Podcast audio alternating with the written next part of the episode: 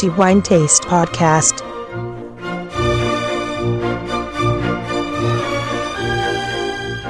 Hello, everybody, and welcome to our listeners to the new episode of the Wine Taste Podcast. It's my pleasure tonight, and I have as a special guest for uh, this episode Marquis Anselmo Guerrieri Gonzaga, and this is because we are having a the Wine Taste seminar and dedicated to Tenuta San Leonardo wines. First of all, I want to uh, say thank you to Marchese Anselmo Guerrieri Gonzaga for joining us tonight, and he will be uh, talking about the wines and the history of the estates, and uh, moreover, he also going to um, reserve to us a very important vertical tasting with San Leonardo, the flagship wine of this winery, a very important wine, uh, a pride wine for the Italian enology worldwide.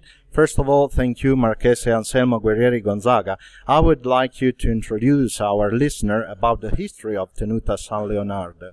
Well, good evening to everybody, and uh, we are very proud and very happy to be here with uh, Antonello Biancalana and D Taste. So, the history of uh, Tenuta San Leonardo goes back many, many centuries, uh, dating to the 900 after Christ, uh, where uh, at that time it was a monastery. In fact, uh, the valley where San Leonardo is uh, built was a very savage valley, and the church had sent at that time the monks to civilize this area. So, of course, the monks arrived.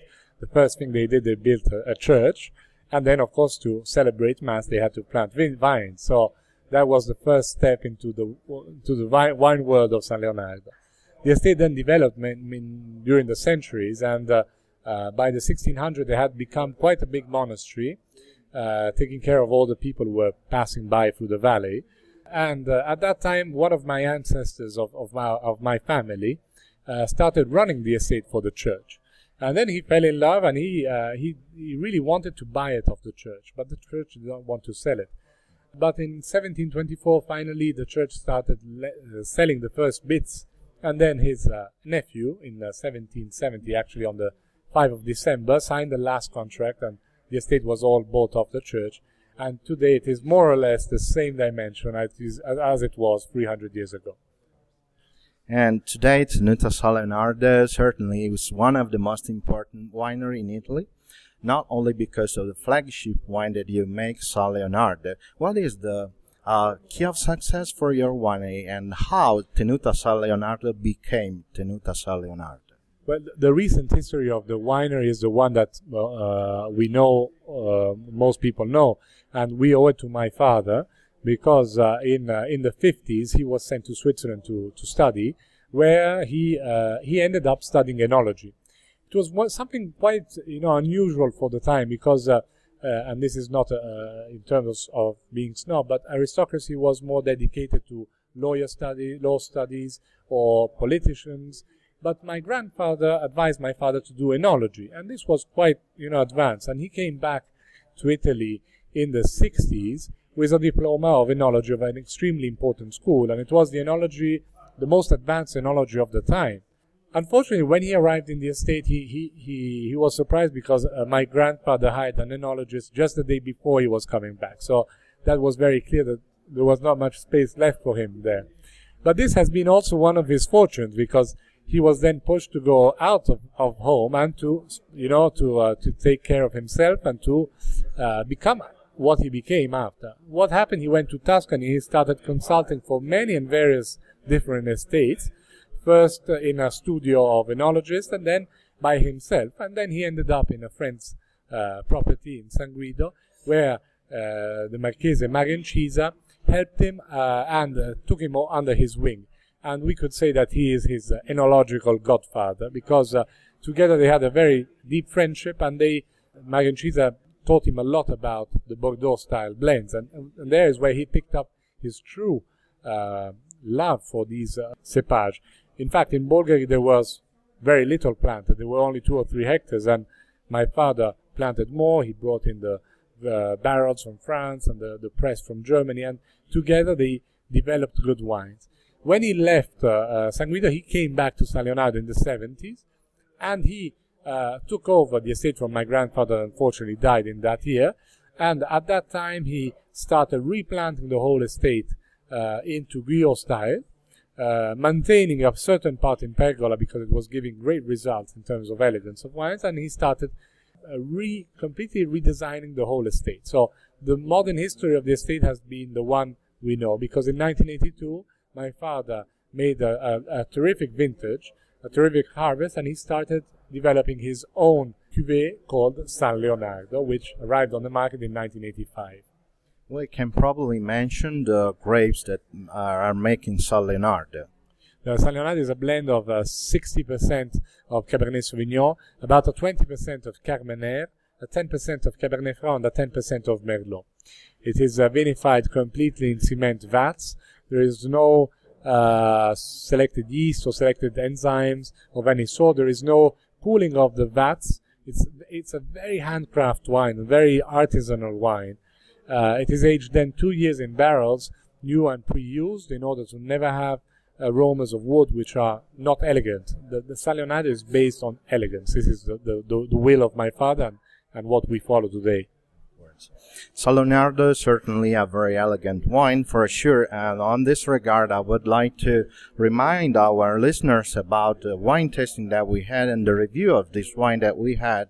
And we are starting from 1995 up to 2006. And every vintage of San Leonardo has been awarded with five diamonds. So it certainly is one of the most important wines in Italy and of course successful worldwide. It can easily compare with the greatest wines in the world. What is the secrets of San Leonardo for, for being compared to such great wines? This uh, this fall, I was with my father in a very important seminar uh, on the Lake of Como, and there was um, uh, Monsieur de Vilaine, which is the owner of uh, Romanée Conti, and we, we, we, we know each other, and uh, we sat together, and he, he he held a seminar in that time, and he said a phrase that really embodied the full philosophy of San Leonardo. The, the most complicated thing is making things simple. Now, it doesn't result very easy uh, to understand in English, but the point is that San Leonardo has remained uh, unvaried in, the, in its soul since 1982. And this is the greatest thing of San Leonardo. It has a great identity. Then some people may like it, some people may not, but the great identity is based on elegance, on the freshness of the wine. This is uh, because methods of, of work in San Leonardo have changed extremely little, mm-hmm. even if we are working uh, both on a method on, on one side and on the other side we're working with something which is alive, nature. So sun, water may change completely, hail, snow in the winter, things that may change completely a harvest. Some wines are too concentrate, some wines are less concentrate, more color, less color. So we have to adapt but the base of the method remains absolutely untouched. And the, the absence of using uh, uh, yeast, uh, enzyme, filtrations, coolings of the vats allows us to have a very simple way of making wine and to express the whole terroir of it. So I, I would say that the simplicity of San Leonardo is the most complicated operation, but it's what makes the wine uh, something that people like, and, and they know that if they open a bottle of San Leonardo, they are having an identity, a certain taste. And I must say that this year we had the greatest, last year we had the greatest of uh, reconnaissance in a, in a certain way because Jancis Robinson, the famous master of wine, told us uh, uh, she had never made a vertical of San Leonardo. She made it this year and she, she start, she, she wrote in, on the Financial Times, I have never tasted nowhere else in the world a wine that has changed so little over 30 years as San Leonardo has. So this has been a great uh, achievement for, for my father and for the estate because she, she told us that we have achieved to remain very attached to what was the initial vision of the wine. And I believe that you have been very successful in this all through the years.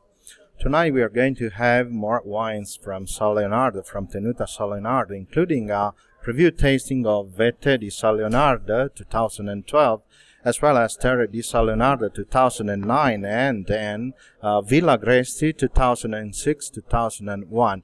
Can you please tell something about these wines as well?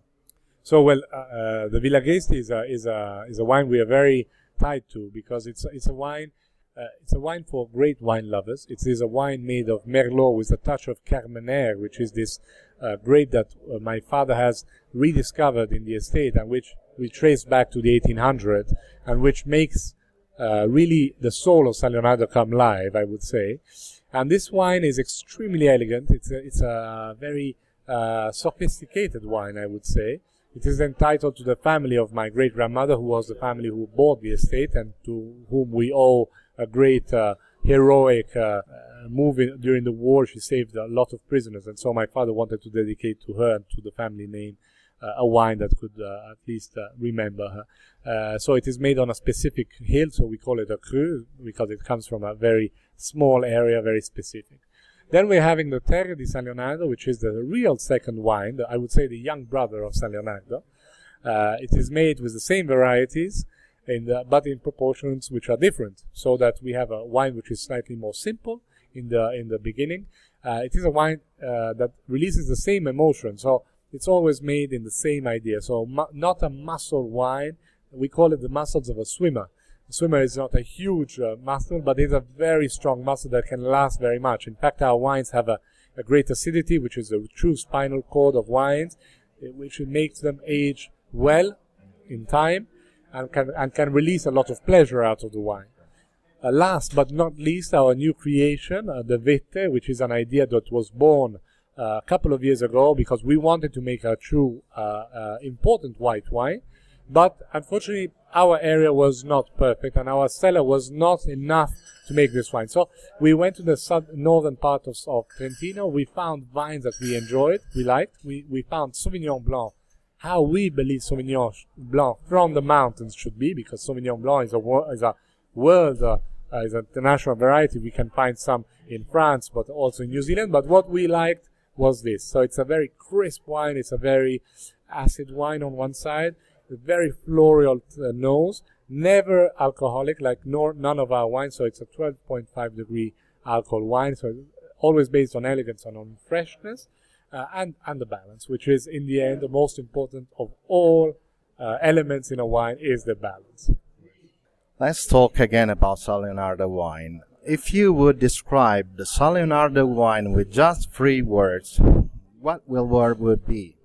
Well, uh, at one tasting once, uh, a gentleman told me, drinking the Leonardo and thinking about the mountains, he would say it was a gentleman from the mountains. And I must say it is a description that I, I made mine, and uh, I like it very much because Leonardo is, is made and was invented by my father, which is, I believe, a, a true gentleman some, from another area sometimes.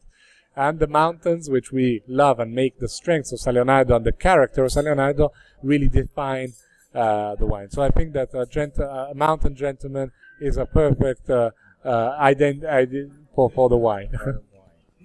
Okay, I think that that's all for the moment. And having Marchese Anselmo Guerrieri Gonzaga and talking about the Tenuta San Leonardo one wine would take longer. But however, I really want to uh, say thank you to Marchese Anselmo Guerrieri Gonzaga for joining us tonight and uh, uh, giving us the chance and the privilege to tasting these wines, including a wonderful vertical tasting of San Leonardo. And so many thanks for being with us tonight. Thank you, Mr. Biancalana. Thank you very much. It is a true pleasure and an honor to do a podcast with you. our honor and our pleasure, of course. Okay, that's all for the moment, and I hope that you will join us on the next episode of the Wine Taste. For the moment, that's it. And as usual, my wish to all you just drink wine in moderation, provided it's good wine, and why not possibly Tenuta San Leonardo wines. Have you the next episode of the Wine Taste podcast.